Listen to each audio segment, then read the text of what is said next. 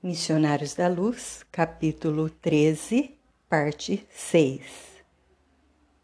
Segismundo fez um gesto significativo de afirmação e sorriu com dificuldade, mostrando-se menos triste. Não perturbe o seu trabalho valioso do momento.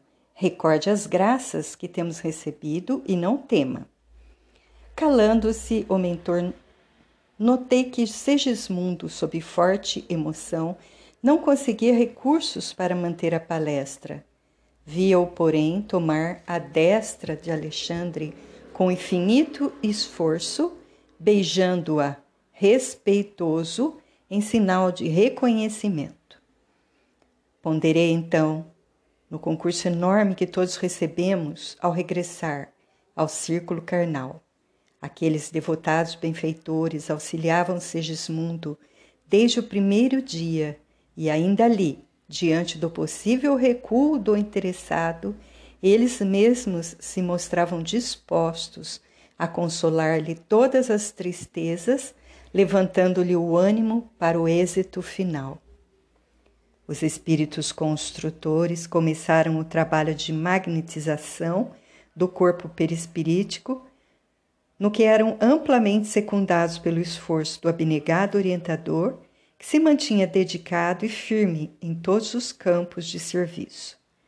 Sem que me possa fazer compreendido de pronto pelo leitor comum, devo dizer que alguma coisa da forma de Segismundo estava sendo eliminada, quase que imperceptivelmente, à medida que se intensificavam as operações magnéticas tornava-se ele mais pálido.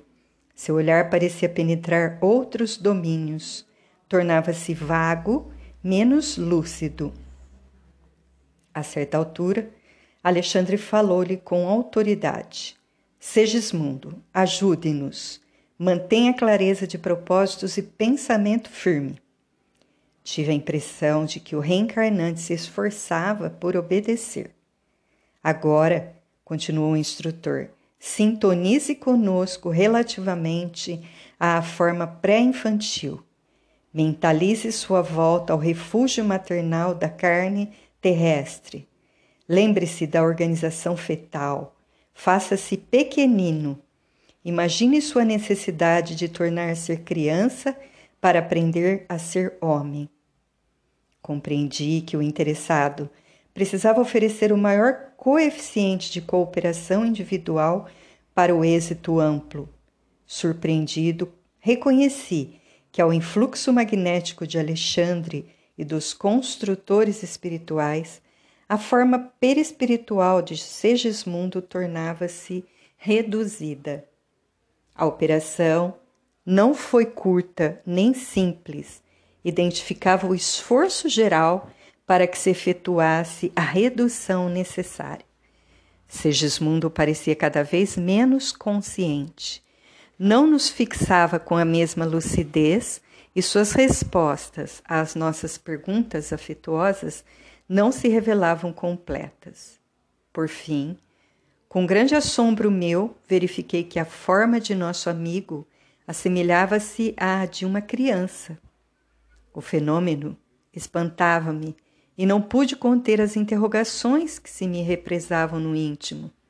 Observando que Alexandre e os construtores se dispunham a alguns minutos de intervalo antes da penetração na câmara conjugal, acerquei-me do prestimoso orientador que me percebeu num relance a curiosidade.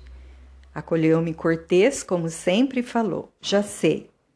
Você permanece torturado pelo espírito de pesquisa. Sorri desapontado, mas cobrei ânimo e indaguei. Como pode ser o que vejo?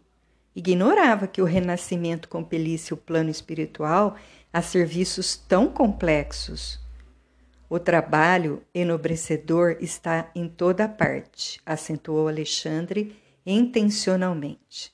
O paraíso da ociosidade é talvez a maior ilusão dos princípios teológicos que obscureceram na crosta o sentido divino da verdadeira religião. Fez uma pausa, fixou um gesto expressivo e continuou. Quanto à estranheza de que se sente possuído, não vemos razão para tanto. A desencarnação normal na Terra obriga o corpo denso de carne a não menores modificações. A enfermidade mortal para o homem terreno não deixa, em certo sentido, de ser prolongada operação redutiva, libertando por fim a alma, desembaraçando-a dos laços fisiológicos. Há pessoas que, depois de algumas semanas de leito, se tornam francamente irreconhecíveis, e devemos considerar que o aparelho físico permanece muito distante da plasticidade do corpo perispiritual profundamente sensível à influenciação magnética. A explicação não podia ser mais lógica. O que vimos, porém, com Segismundo, perguntei, é regra geral para todos os casos? De modo algum, respondeu o instrutor atencioso. Os processos de reencarnação, tanto quanto os da morte física, diferem ao infinito não existindo, segundo cremos, dois absolutamente iguais. As facilidades e obstáculos estão subordinados a fatores numerosos, muitas vezes relativos ao estado consciencial dos próprios interessados no regresso à crosta ou na libertação dos veículos carnais. Há companheiros de grande elevação que, ao voltarem à esfera mais densa em apostolado de serviço e iluminação, quase dispensam o nosso concurso. Outros irmãos nossos, contudo, procedentes de zonas inferiores, necessitam de cooperação, muito mais complexa que a exercida no caso de Segismundo. Não deveriam renascer, porém? interroguei curioso tão somente aqueles que se revelassem preparados? Não podemos esquecer, no entanto, refutou meu esclarecido interlocutor, que a reencarnação é o curso repetido de lições necessárias. A esfera da crosta é uma escola divina e o amor, por intermédio das atividades intercessórias, reconduz diariamente ao banco escolar da carne milhões de aprendizes.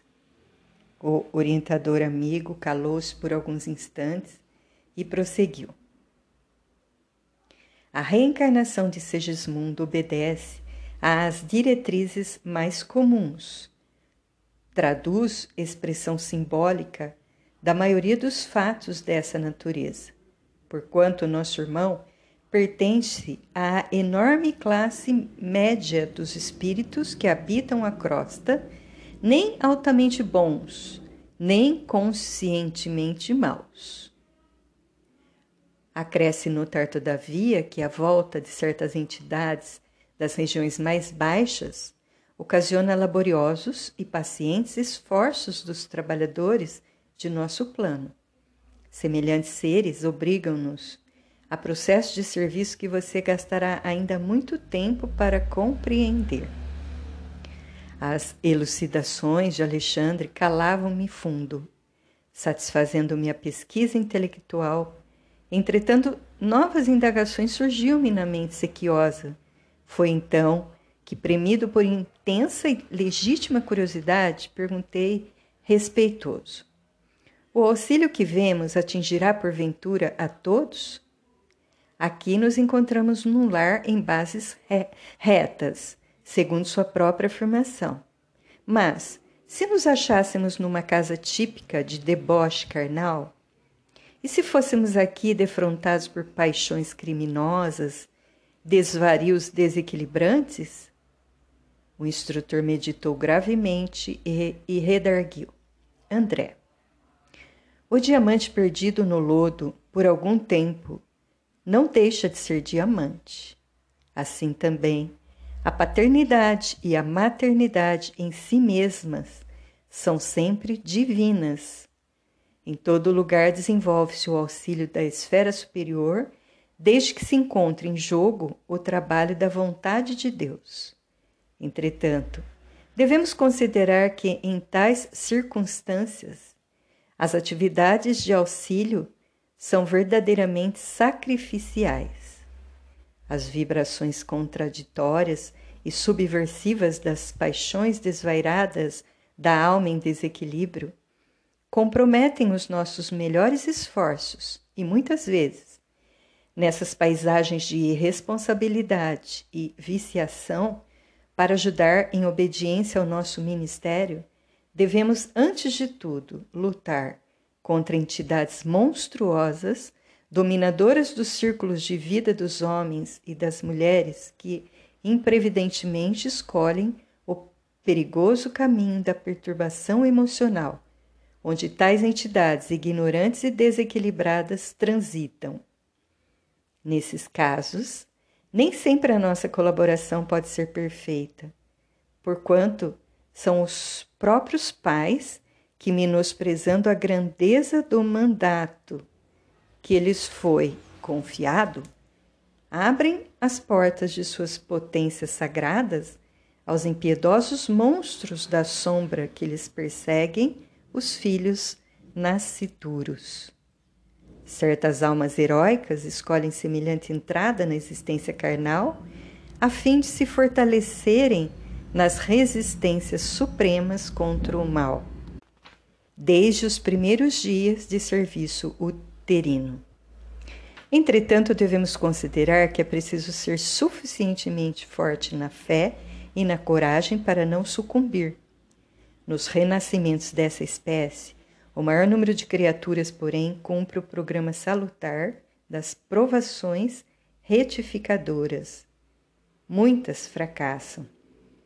Todavia, há sempre grande quantidade das que se, se retiram os melhores lucros espirituais no setor da experiência para a vida eterna.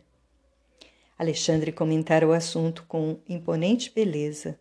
Começava eu a compreender a procedência de certos fenômenos teratológicos e de determinadas moléstias congênitas que no mundo confragem o coração. As asserções do momento levaram-me a novo e fascinante estudo a questão das provas retificadoras e necessárias.